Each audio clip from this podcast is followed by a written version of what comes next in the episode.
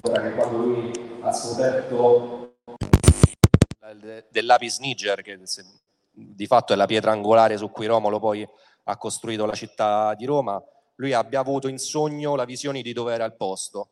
È andato agli scavi, ha detto guardate ho sognato, dovete scavare lì. Tutti quanti hanno detto beh, questo è matto, però vabbè il capo, è il capo, facciamo, scaviamo. E effettivamente poi hanno, dove ha detto lui, hanno trovato il lapis niger, insomma eh, questa figura è diventata quasi leggendaria, ma non è il solo episodio insomma, che lo riguarda di questo, di questo, eh, di, di questo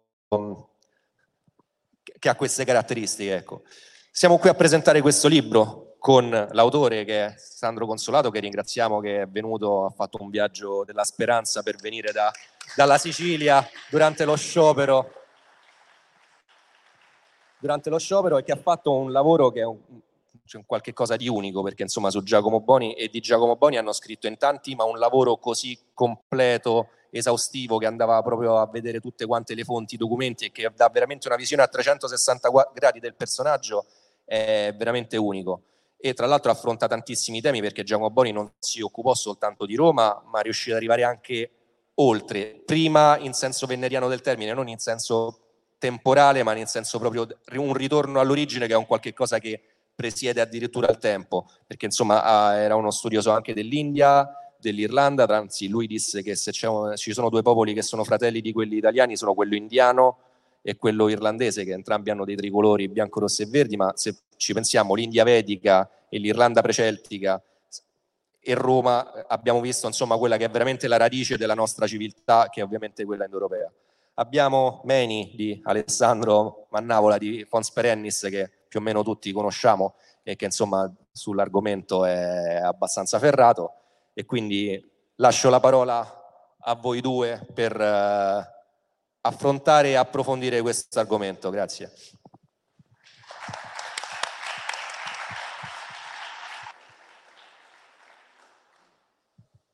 Eh, allora, eh, devo dire che quando ci si approccia a un libro di questo tipo, per un militante semplice e basico c'è il terrore cala sul, sul, volto perché praticamente ti trovi di fronte a un mattoncino del genere. Si parla di Giacomo Boni, non, sono, non tutti quanti sono preparati sull'archeologia o sul personaggio, se ne hanno sentito parlare perché è stato più volte accostato al fascismo, anche se lui il fascismo di fatto lo immagina anche prima che questo venga creato per così come noi lo conosciamo forse ha influito poco rispetto a quello che avrebbe potuto fare invece se lui avesse continuato a vivere, ma è un'ipotesi perché alcuni poi hanno anche sdirazzato, diciamo così. Però possiamo dire che Giacomo Boni, essendo una persona al di fuori del tempo, io credo che lui abbia avuto già prima di, eh, che il fascismo diventasse un movimento così come noi lo conosciamo, già un'idea della temporalità del ruolo che avrebbe potuto poi avere un movimento come quello che è stato il, fasci- il fascismo. Ehm, una piccola premessa, perché magari ecco, non essendo tutti quanti di Roma o non tutti quanti esperti di fuori, bisogna un attimino tornare un po' indietro nel tempo, no? cioè cercare di arrivare, poi Sandro tu mi correggi perché sei stato bravissimo a fare delle immagini meravigliose a costruire questo libro. Immaginiamo il foro come quello che ai tempi di Boni poco più era che un campo, a Roma si chiamava campo vaccino, cioè un campo dove ci andavano a pascolare le vacche sostanzialmente. Sì, erano stati già fatti degli scavi, assolutamente, anzi dirò di più, cioè, come scrive Sandro su questo splendido libro, si, riteneva all'epoca che probabilmente quello che doveva essere scoperto di Roma era già stato scoperto, insomma c'era poco altro da trovare.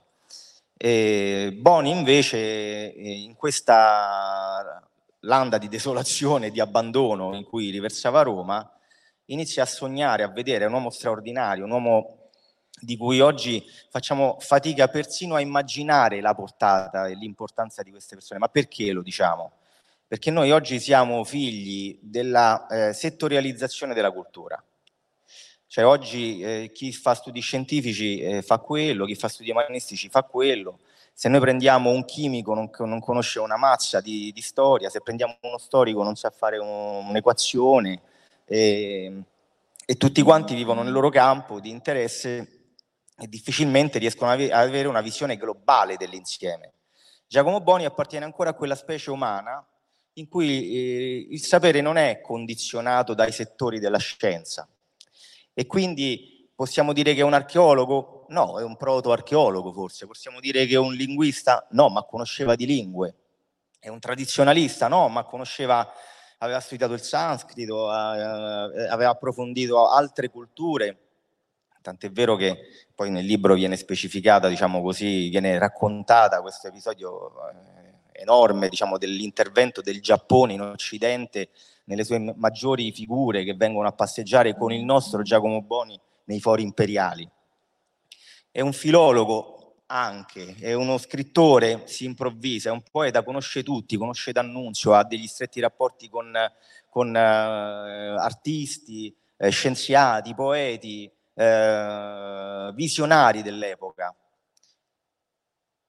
questa sua, eh, diciamo così, non essere catalogabile lo rende in parte libero di vedere, di immaginare. E poi c'è quello che noi tutti diciamo, cioè noi non, non siamo della parrocchia in cui siamo tutti uguali.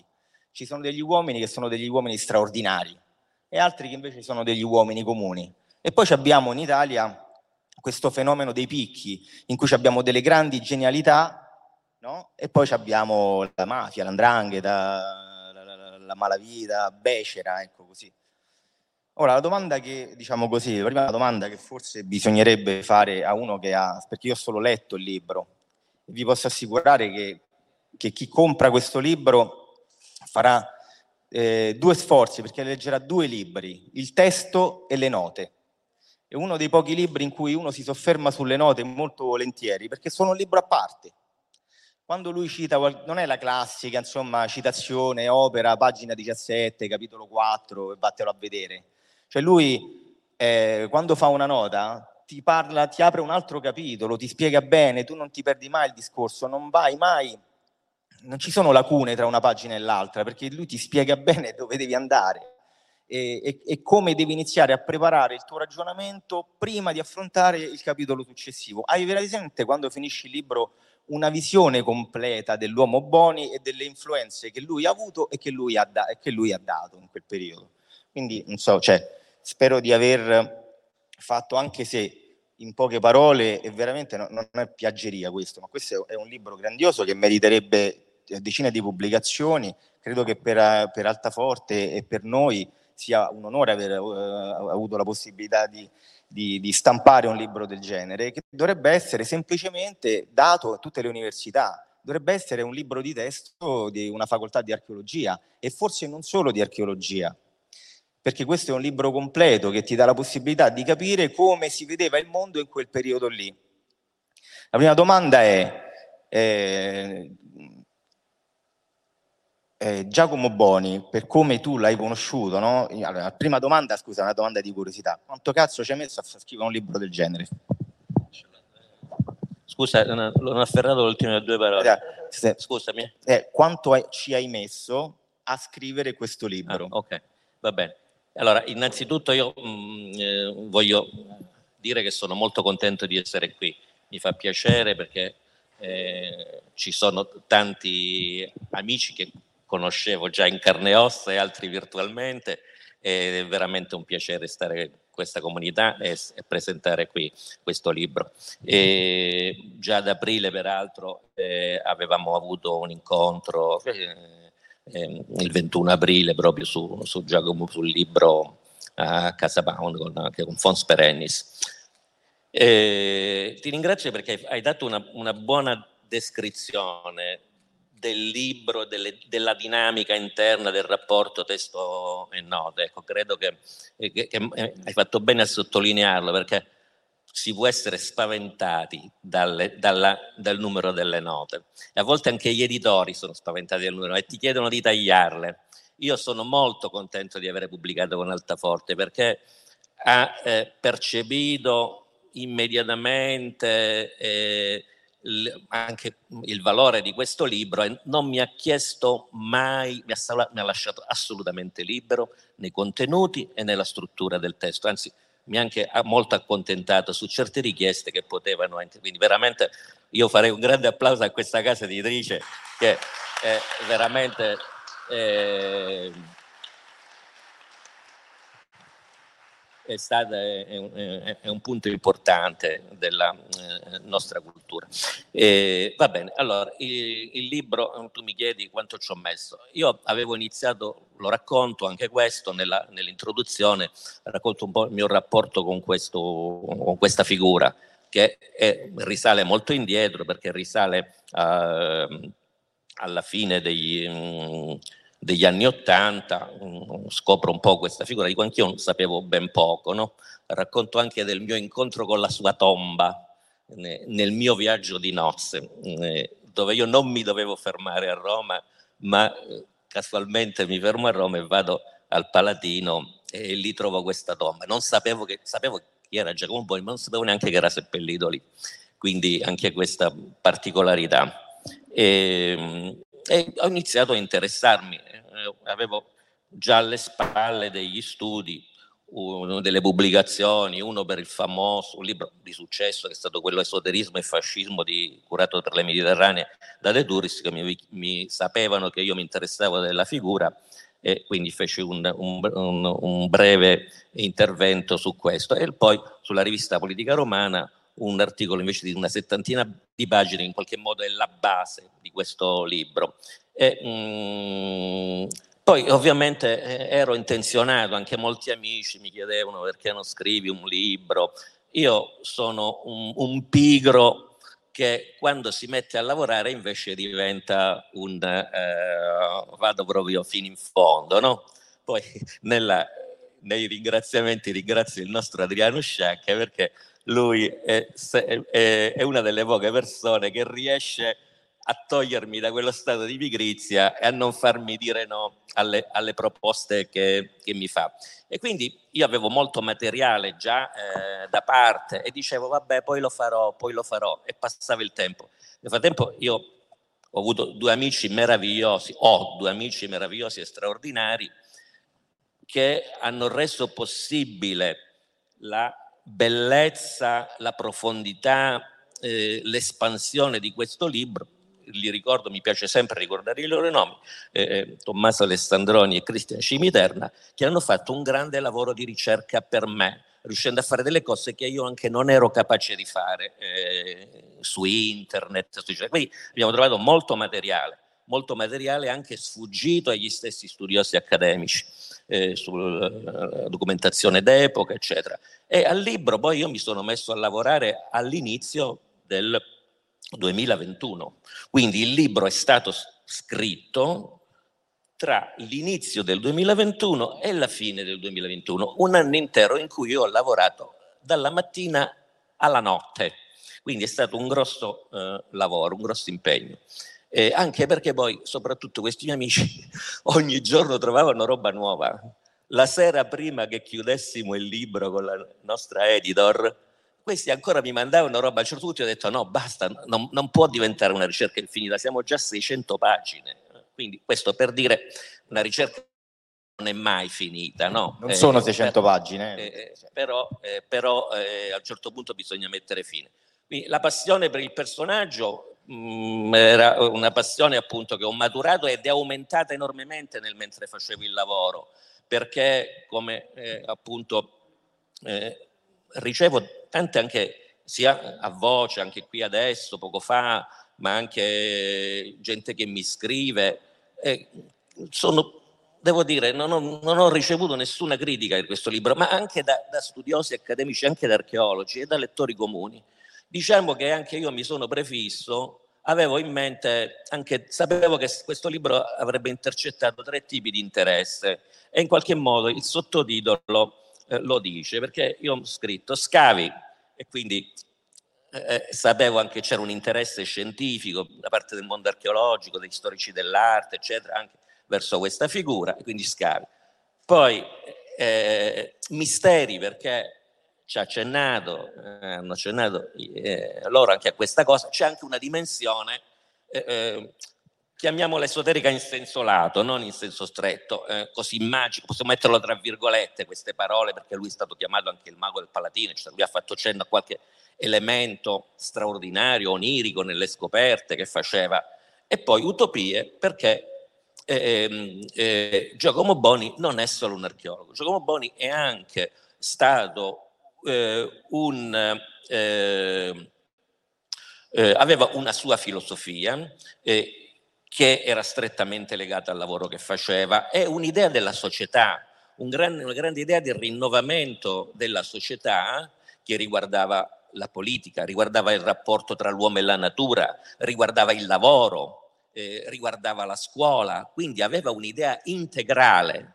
E questa idea integrale, diciamo, finisce, allora, parlare di eh, Giacomo Boni, la maggior parte della sua vita e del suo lavoro si svolge all'interno della, dell'Italia liberale della Belle Époque, poi, dopo la, la, prima guerra mondiale, è uno di tanti uomini che già sono anziani, appartengono a un'altra generazione, ma vedono con favore l'avvento di questo movimento anche in rapporto alle vicende del tempo, dopo c'è stata la rivoluzione russa, sono cambiate tante cose e credono diciamo, anche di poter investire su questo nuovo movimento, anche perché, diciamo pure questo, eh, il fascismo è stato anche una specie di imbuto dove tutti ci mettevano i loro desideri eh, e Mussolini mediava tra questi desideri, insomma, no? Eh, ma Giacomo Boni, io questo credo dimostrare, ha avuto anche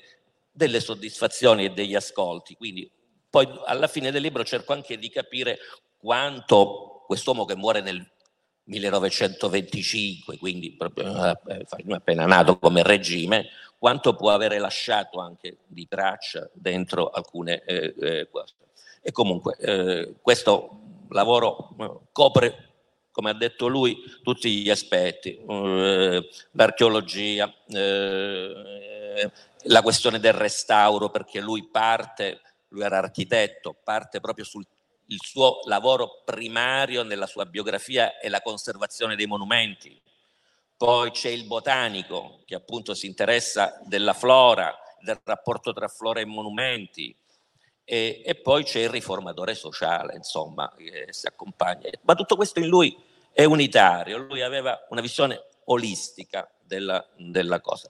E, io mi sono obiettivamente innamorato di questa figura perché vabbè, ho sempre avuto un po' la passione per le figure che escono un po' dal, eh, eh, dal quadro ordinario, le figure geniali anche, eh, eh anche, e anche che hanno avuto, perché lui le ha avuto, ha avuto un, un rapporto lui ha, praticamente ha frequentato tutto il, il potere dell'epoca dell'Italia liberale, dell'incipiente fascismo, ma, ma, ha avuto anche dei problemi col, col, col, con, con, il mondo accademico, anche con il mondo politico, eccetera. Quindi si è scontrato moltissimo per affermare le sue idee. Era un uomo amato e odiato, e anche adesso è un po' così. Allora io vedo che lui ha avuto una grande riscoperta in ambito scientifico, che è stata coronata da questa bella mostra che Roma, il Parco archeologico del Colosseo, gli ha dedicato alla fine del 2021, eh, a dicembre, e è stata protratta fino a luglio. Quindi c'è stata una grande riscoperta, che adesso è diventata una scoperta di pubblico perché c'è stata questa mostra, però questa riscoperta riguardava gli archeologi, riguardava gli storici dell'arte, gli architetti e in pubblicazioni che erano legate a, a un mondo specifico, alcune costosissime, 100 euro, 70 euro, va bene. Quindi questo libro recupera questa figura eh, in un libro che può andare anche bene, perché così mi dicono anche per uno studioso accademico, ma eh, c'è la volontà di riportare Boni tra eh, i lettori comuni, insomma, chiaramente che eh, possono leggere il libro anche senza essere degli esperti di archeologia o di architettura o di conservazione, eh, perché, come è stato anche detto, è anche poi un affresco dell'Italia di un certo periodo. No? E, e, io poi ho voluto dare anche, soprattutto nell'ultima parte, anche, diciamo, io non, non, questo lo dico spesso, non ho mai, non, non, non è mai interessato prendermi un dottorato di ricerca all'università, ho sempre voluto fare eh, studi a ricerca libera, scrivere quello che volevo e pensare sempre che se anche io parlavo di una cosa remotissima doveva avere una ricaduta eh, nell'attualità. eh, per questo anche questo lo voglio dire pure. Qualche amico mi dice: Ma perché hai pubblicato con questa casa editrice? Guarda, mm, potevi pubblicarlo anche con una casa editrice scientifica, eccetera, o anche diciamo meno problematica che magari ti poteva procurare qualche recensione in più.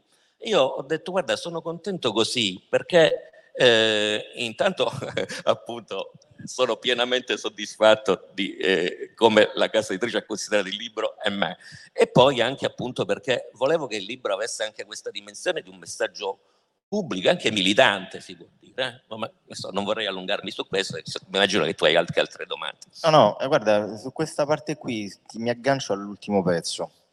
Perché è interessante per noi, hai ragione tu, no? proprio rispetto a quello che dicevamo prima, la cultura oggi è settoriale, no?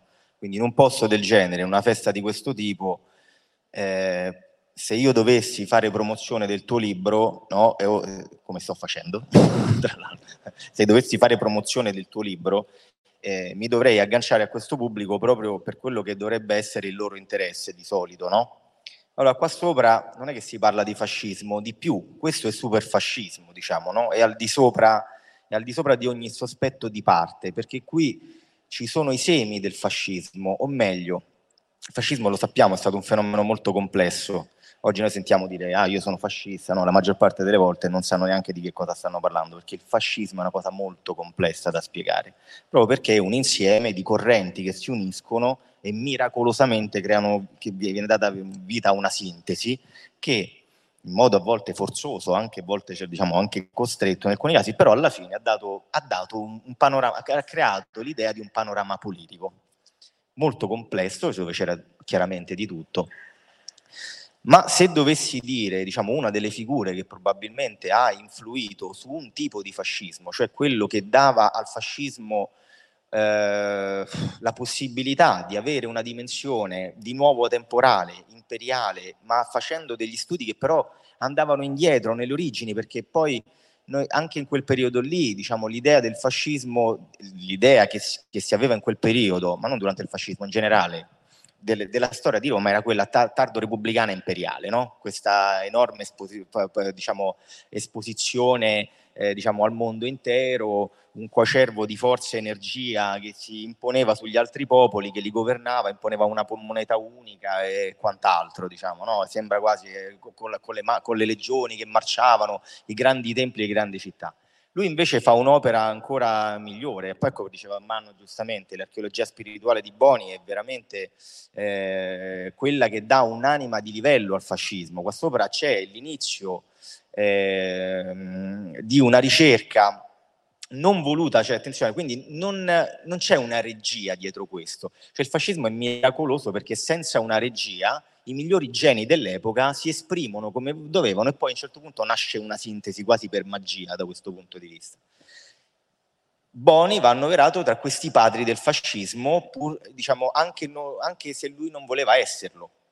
Per lui l'idea che eh, diciamo, Roma potesse rinascere sotto la forma di un, uh, di, un, di, di un, governo italiano che si potesse esprimere superando le beghe della democrazia, del parlamentarismo che lui pensava che ormai avesse le ore contate, diciamo, da un certo punto di vista, gli danno la possibilità di potenziare anche la sua ricerca spirituale, la sua ricerca archeologica. Cioè lui si nutre di quella corrente che in quel periodo si, si sprigionava in questa nazione e la nazione si nutre degli, diciamo, del, eh, dei lavori che questi grandi geni in questo periodo storico riescono ad esprimere nei vari campi in cui viene applicata la loro genialità. Eh, questo è un libro assolutamente da andare, da andare a prendere, secondo me, perché eh, inizi a vedere l'anima spirituale del fascismo, quella che non sempre si è riuscita a dare, eh? Che forse ha toccato più l'elite che il popolo o forse in modo indiretto ha toccato tutti quanti. Questo magari poi ce lo spieghi anche tu, quanto eh, effettivamente poi Boni sia riuscito ad influenzare nel suo modo di fare una parte del fascismo e quanto il fascismo sia riuscito a recepire, e lo abbia fatto liberamente o meno, mh, eh, il messaggio di, eh, di, una, di, una, Roma che eh, risorga rinnovata. Diciamo, ecco. Um, allora, qui mm, devo ricordare che eh, Benedetto Croce di Boni dice che um, eh, lui avrebbe escogitato mm, una qualche immagine di bellezza per qualsiasi governo. Eh, questo è vero perché questa sua idea di romanizzare lo Stato e la nazione eh, c'è da subito nel momento in cui eh, lui inizia il suo lavoro, in particolare a Roma, e quindi lui questo lavoro l'ha fatto anche con l'Italia liberale, no? in particolare eh, le figure politiche con cui lui ha amicizia e rapporto sono prima Crispi, poi Sonnino e poi Mussolini.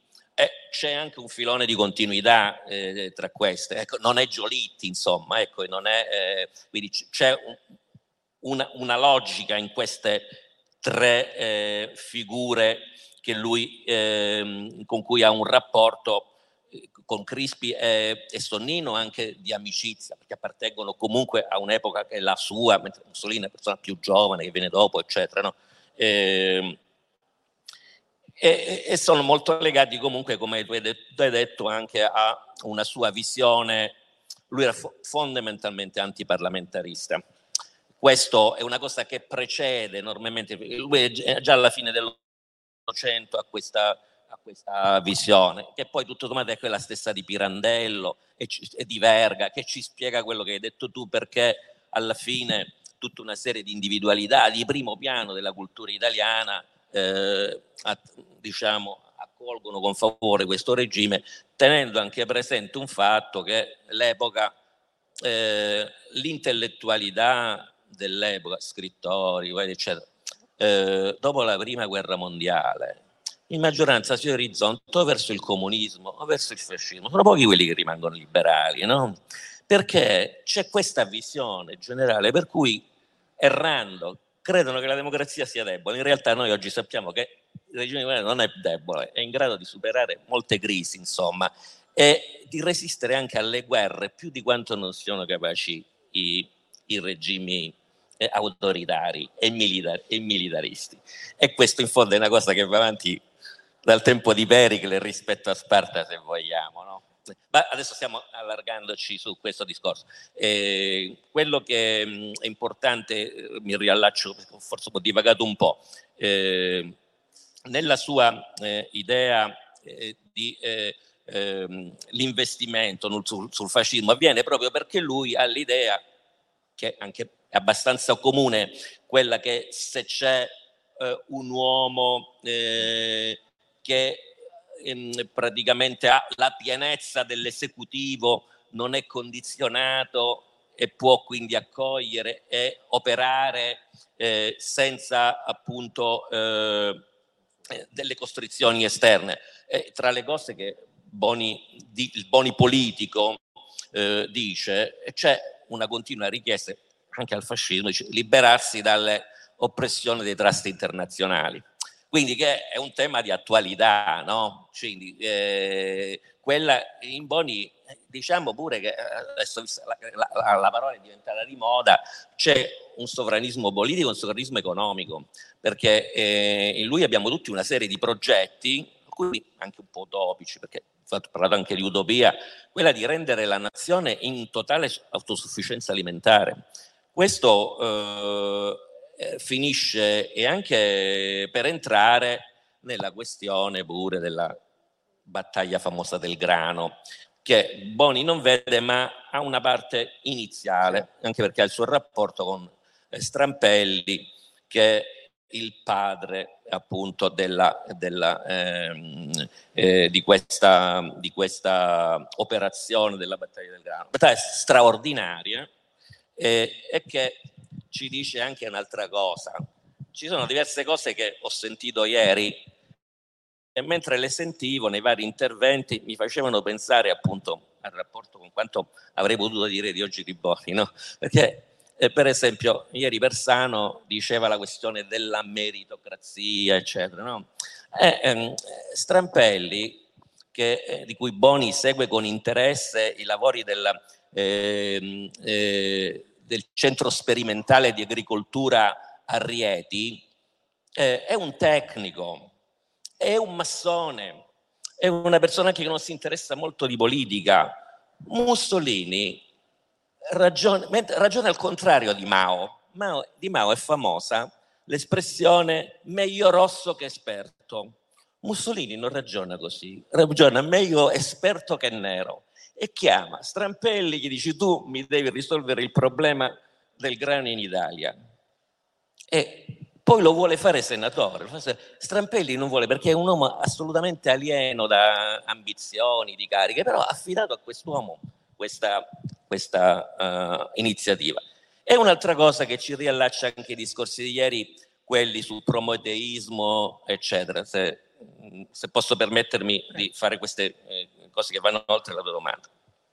Ieri di che cosa si è discusso nella, eh, con Adriano, il professor Ingravalle, eh, l'altro intervento, adesso scusate non mi ricordo il nome, eh, della questione appunto del rapporto uomo-natura eh, e dell'ecologismo.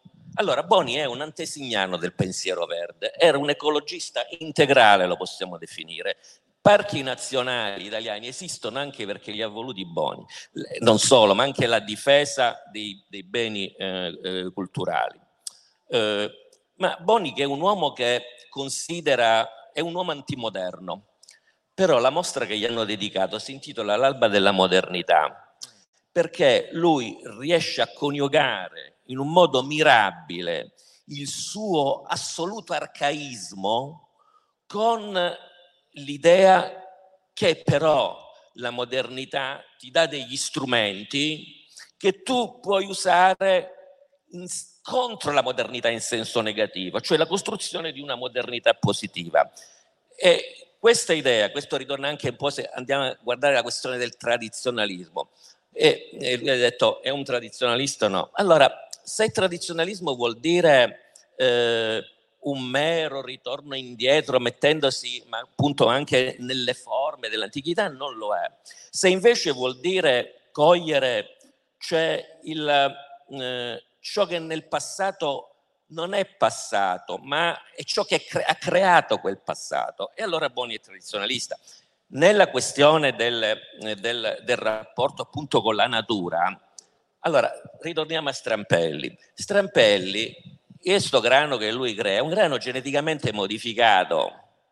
Gli agricoltori del Readino cioè, erano contrari, non volevano questa riforma, c'è uno scontro.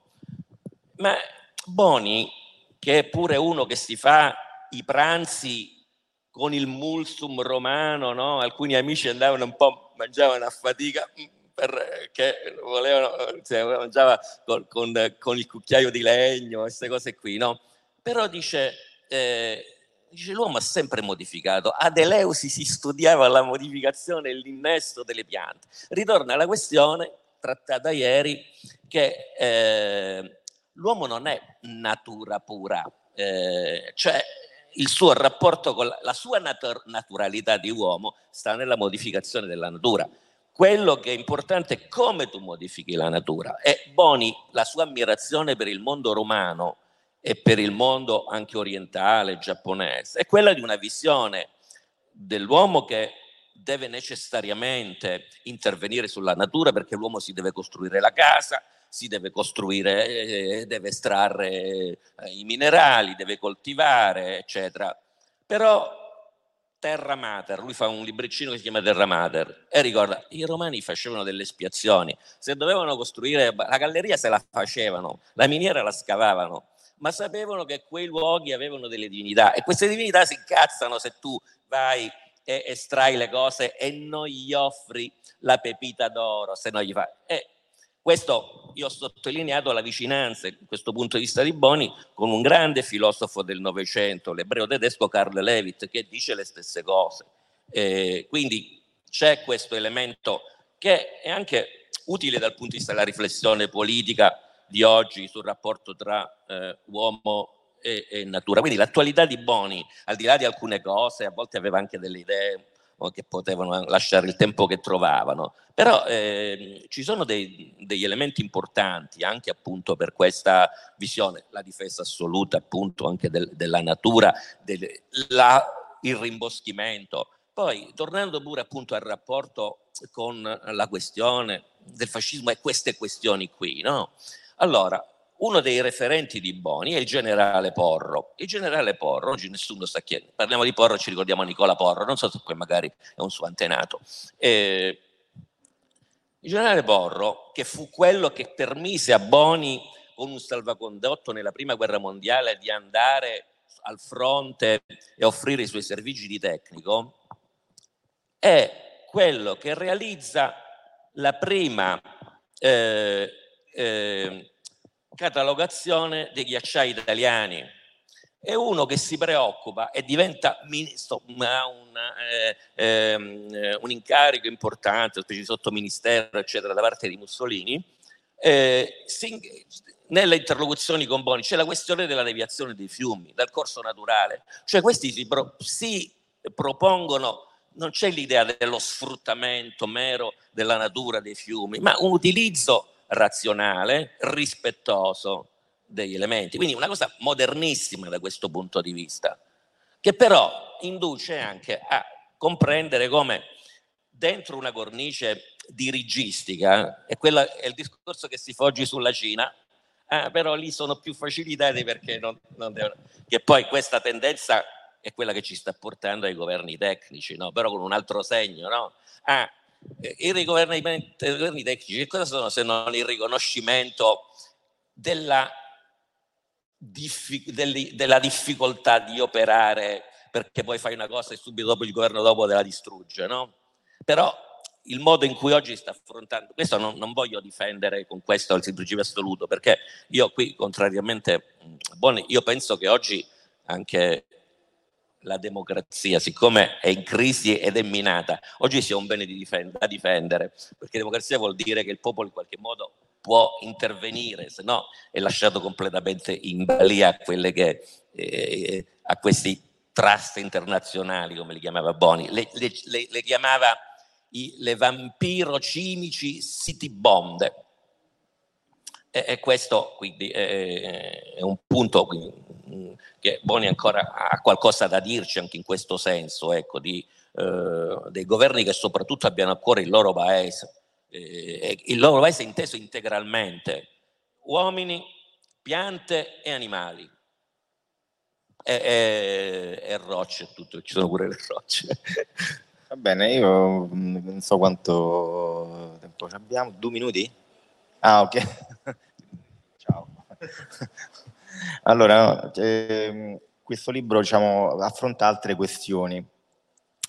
Eh, se noi dovessimo mettere diciamo, un suono acustico ogni volta che su questo libro viene utilizzato il termine razza o razzismo, eh. eccetera, eccetera, questo sarebbe un continuo bip perché questo libro è pieno di citazioni che non è assolutamente anormale per uomini diciamo, che sono cresciuti alla fine dell'Ottocento e hanno concluso il loro ciclo vitale all'inizio del, Novecento. Eh, in quel periodo eh, era, diciamo così, era all'avanguardia lo studio della razza, no? quindi si cercava di iniziare le catalogazioni, ci sono degli episodi che sono divertentissimi che vengono raccontati su questo libro, era così diciamo così, un, un, un discorso mh, quotidiano, quello di capire come catalogare le razze, che poi non sono quelle che intendiamo solo noi oggi, no? non, non, si parlava soltanto di razza bianca, lui ogni tanto diceva la razza sabina, la razza latina, no? per dire questo insieme diciamo, di popolazioni che insieme costituivano un grande agglomerato che era quello indoeuropeo, lui, di cui lui era consapevole dell'esistenza, anche perché arrivavano in quei periodi i primi contributi che filologici, linguistici, che iniziavano a mettere insieme la famiglia, no?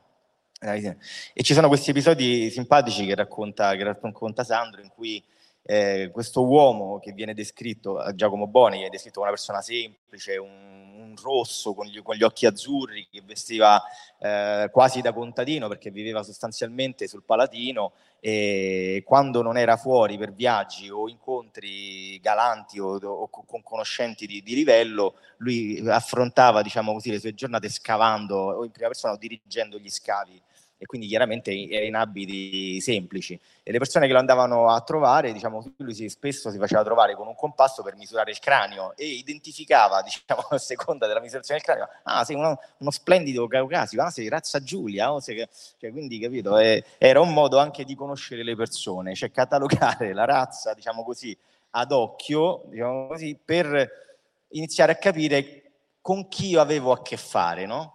Ecco, questa roba qui naturalmente gli ha scatenato addosso una, una serie di invettive, diciamo post mortem naturalmente soprattutto.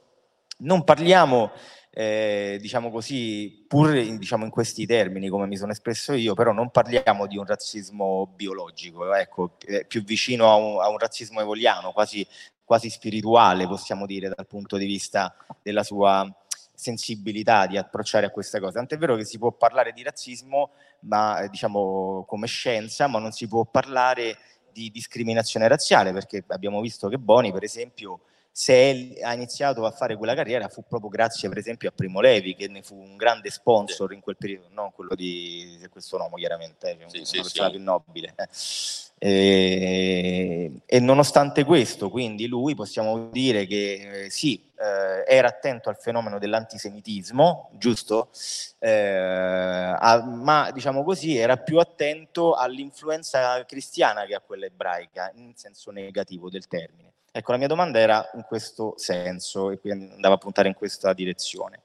Quanto lui, nonostante fosse una, una figura semplice come l'abbiamo descritta fisicamente, ma molto conosciuta dal punto di vista dell'elite nel mondo, fosse tenuto d'occhio da invece quelle persone che fosse tenuto d'occhio, mh, hm, fosse attenzionato da tutta una serie invece di altre entità che potevano vedere in lui non un semplice visionario innocuo, ma che invece potesse effettivamente incidere poi sul mondo delle, delle, del mondo fisico, mondo, e sulla storia anche. No? Perché poi abbiamo visto anche che Mussolini come lo trattava, no? lo vedeva, lo osservava, ma quasi ne aveva anche paura, no? perché Mussolini è stato sempre un po' un tipo, di, un tipo del genere, aveva lo stesso rapporto più o meno anche con D'Annunzio, era amore ma anche timore da questo punto di vista dici un po' la tua. Allora, ehm, sulla questione eh, della razza, che è una parola che ricorre moltissimo, però appunto, come ha spiegato lui, vuol dire stirpe fondamentalmente. No? Ecco. Lui, la prima guerra mondiale dice questa è una guerra tra razze, ma che cosa intende? E, e intende eh, quella che la razza, la vedeva come uno scontro tra la razza teutonica quella cel- è quella celto-latina fondamentalmente quando scoppia, quindi certi, certo, oggi anche scientificamente non sa. Eh, chi ha detto, perché ci sono questi critici che tu hai detto, hanno scritto anche che eh, il suo razzismo coincide con l'avvento del fascismo, aumenta, invece io dico non è vero, perché anzi addirittura nel primo inizio del fascismo lui ne parla di meno di quanto ne parlava prima, quando ancora non era una questione e lo leggo molto alla cultura dello, di fine Ottocento e all'antropologia positivista di fine Ottocento, che però lui anche lì è superiore. Qualcuno ha detto è l'ombrosiano, ho detto no, non è l'ombrosiano, perché anzi lui riesce a sfuggire anche al pericolo di questa mh, mm, mm, ascientificità in fondo dell'ombrosismo, no? proprio perché ha anche una visione spirituale e, e, e anche antimoderna fondamentalmente. No? Eh, ehm, questo che tu dici di Mussolini, allora, quello che dici di Mussolini e D'Annunzio è vero, Mussolini, D'Annunzio è un, è un, è un pericoloso competitore, fino a una certa epoca, ne ha parlato l'altro giorno Siniscalchi, eccetera. Eh, Boni assolutamente no. Boni è una personalità allora di rilievo, famosissima, in qualche modo da guadagnare alla propria causa, cosa che non, fa nessuna, non ha nessuna difficoltà, perché in qualche modo c'è un'intesa eh, immediata tra eh, i due. Eh, il tuo riferimento però va anche a questo aspetto, anche nel senso appunto in qualche modo del, del, del dubbio alla pericolosità di questo aspetto, chiamiamolo magico, che abbiamo tra, penso che tu volessi accennare a questo fatto qui. Eh, allora, su questa dimensione che vi ho detto, tra i nomi che il veggente del paladino, il mago del paladino, sono parole che vengono usate ai suoi tempi per lui. Uh, esiste, esistita questa dimensione magica, esoterica, la possiamo mettere anche tra virgolette, in senso lato. Allora, io nel libro ne tratto abbastanza di questa questione e ne tratto anche perché sapevo che nell'orizzonte di attesa dei lettori chi sapeva che scrivevo questo libro si aspettava che io trattassi anche questo argomento. E quindi gli ho dato una certa ampiezza, anche perché fondamentalmente in, in, linea di massima mi occupo di queste pure cose, insomma, per dire del, del pensiero eh, esoterico nel Novecento, eccetera. Eh, allora, io ho detto, siccome in rete voi trovate tante cose anche inesatte, no? Allora, ho detto chiaramente che a mio avviso, per quello che ho letto e capito io, Boni non ha mai fatto parte di nessun gruppo esoterico, di nessun tipo, né, né bello né brutto né serio né non serio.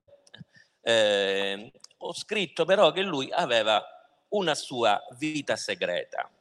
Eh, perché? E questo credo che eh, sia una cosa che possiamo dire non ipotizzata, ma anche con delle, delle basi, eh, perché abbiamo mm, anche delle testimonianze di eh, persone che sono state molto vicine a lui, che eh, raccontavano di eh, appunto alcune esperienze, raccontavano il rapporto con la figura materna e la figura materna che era una donna la madre, a cui, figura a cui era molto legato, teniamo presente pure che lui rimane orfano eh, molto presto del padre, eh, era una donna campagnola che eh, aveva a quanto pare, secondo confidenze sue, eh, anche delle visioni e comunque lo aveva anche istruito, tipo quasi questa maga di campagna, dice a sentire eh, le voci degli uccelli, le piante, cosa che poi lui farà per tutta la vita. E, e poi ci sono delle esperienze che lui racconta, e io voglio, questo lo voglio leggere perché questa qui eh, è una cosa che viene citata da Evatea che è stata sua discepola e biografa che ci fece un libro di un migliaio di pagine. E, però io sono andato a vedere l'originale e lui racconta questo episodio, lo racconta un amico inglese, lui era pieno di amici inglesi americani, eh, racconta questa esperienza che appartiene alla sua, penso, adolescenza. Eh, dice, spesso Boni desiderava che la morte lo liberasse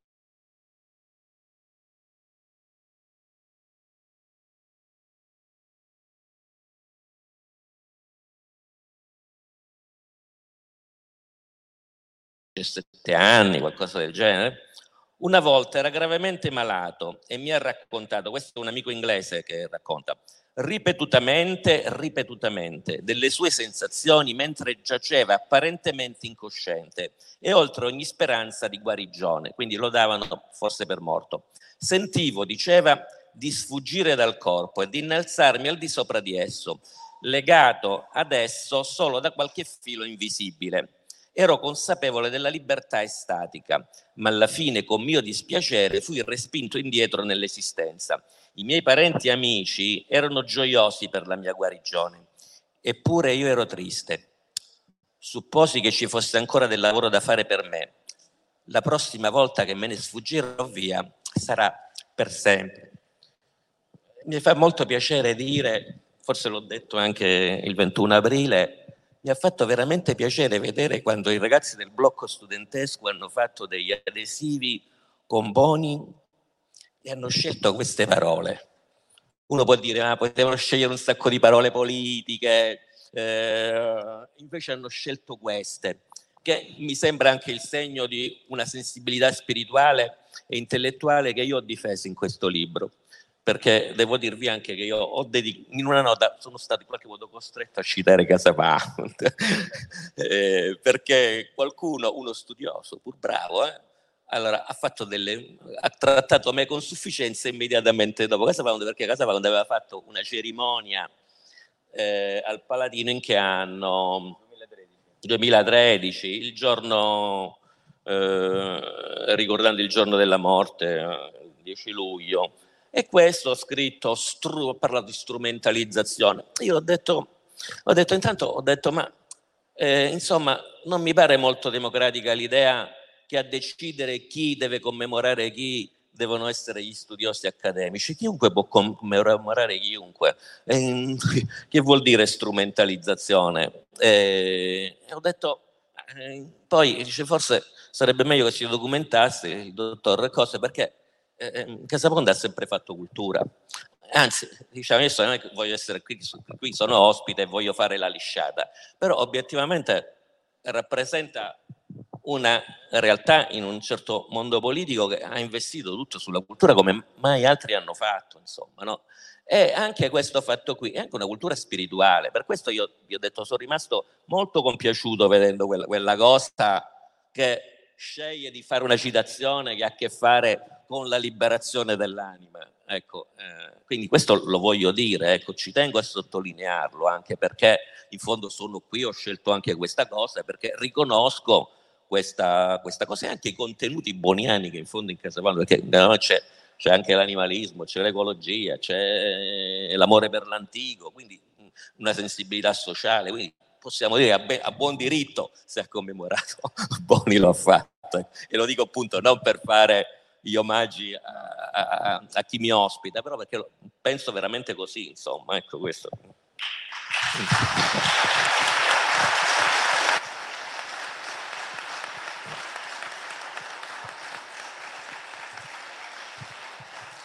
Ci fanno segno dalla regia che abbiamo 5 minuti, quindi tempo per l'ultima domanda. No, no, guarda, domanda non più perché lui chiaramente avendo scritto il libro conosce tutto. Ti faccio un'altra domanda, ci, lo metto in difficoltà e facciamo, sgarriamo. E il professor Filippani diceva che la curva dell'attenzione sopra i 45 sì, minuti sì. è destinata eh, a finire. Quindi, eh, le cose che si potrebbero dire sono infinite, chiaramente. Esatto, no? chiaramente, quindi è, è, lunghissima. Altre domande? No, sono più d'accordo con te non fu un, un esoterista, né uno, sicuramente però fu un mistico e un grande ricercatore, sì. una grande fonte di cultura dal quale tutti si attinsero, le istituzioni, organi terzi, c'è una citazione addirittura dove anche il Terzo Reich mandò diciamo, personaggi a vedere che sì, cosa era, quali erano le scoperte diciamo, che lui stava facendo ed erano interessanti e si facevano resoconti anche su Oltralpe rispetto a questo. Così come i nostri esoteristi, come immagino il mondo cattolico osservasse con attenzione anche questo tipo di corrente che stava tentando diciamo, di sdirazzare rispetto a quello che, che probabilmente era la loro intenzione diciamo, di, di disegnare il futuro fascismo. E ehm, credo che sia un patrimonio che lasciarlo così sarebbe stato un crimine e avere la possibilità da parte nostra di avere uno che abbia fatto degli studi come te e che quindi poi possa rapportarsi direttamente con noi sia un privilegio per noi, sinceramente. Ed è, eh, ci auspichiamo, so che prima ci hai detto, sforando, dici, ma forse non scrivo più, eh. ci auguriamo che se ti dovesse venire una vena di, di, di scrittore tu lo possa fare ancora eh, pubblicando sia con Altaforte sì, ma che possa essere foriera questa futura pubblicazione di nuovi studi e nuove intuizioni, perché noi diciamo così le, le, le, la cava della scienza e della cultura in Italia ce l'abbiamo, ci mancano i minatori diciamo, che, che portino fuori le pipite e le portano a scrivere, perché è importante diciamo, per tutta questa folla di gente, diciamo così, che sta da questa parte, che sono il mondo dei vivi, diciamo così, quello che noi chiamiamo il mondo dei vivi, avere la possibilità di nutrirsi, diciamo così, di questa che ancora possiamo chiamare cultura, che non è smart, è cultura vera, insomma, cioè ci si mette sopra, si studia sul libro, si sente l'odore della carta, si sottolinea, ti alzi, riguardi un testo, vai a leggere la bibliografia, lo fai portando il libro appresso, questo è ancora, diciamo così, eh, l'antico che sopravvive al moderno.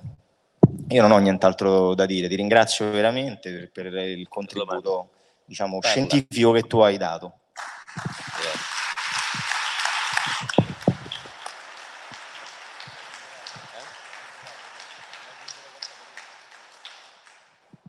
Io mi chiede cosa devo aggiungere. Mm, non ho niente, di, ehm, insomma, cioè, ovviamente ho detto prima, potremmo dire stare qui e parlarne fino a stanotte, ovviamente dobbiamo lasciare spazio. E, mm, eh, vi, ripeto, sono, eh, ripeto, di nuovo che sono contento di essere qui un, in uno spazio amico e che mi ha riservato eh, simpatia, te, stima e attenzione. E, e, e rinnovo veramente il, il mio, un mio grande grazie alla casa editrice, ci tengo molto veramente. E, mi è stata vicina nel lavoro sono veramente contento. Grazie, grazie, grazie.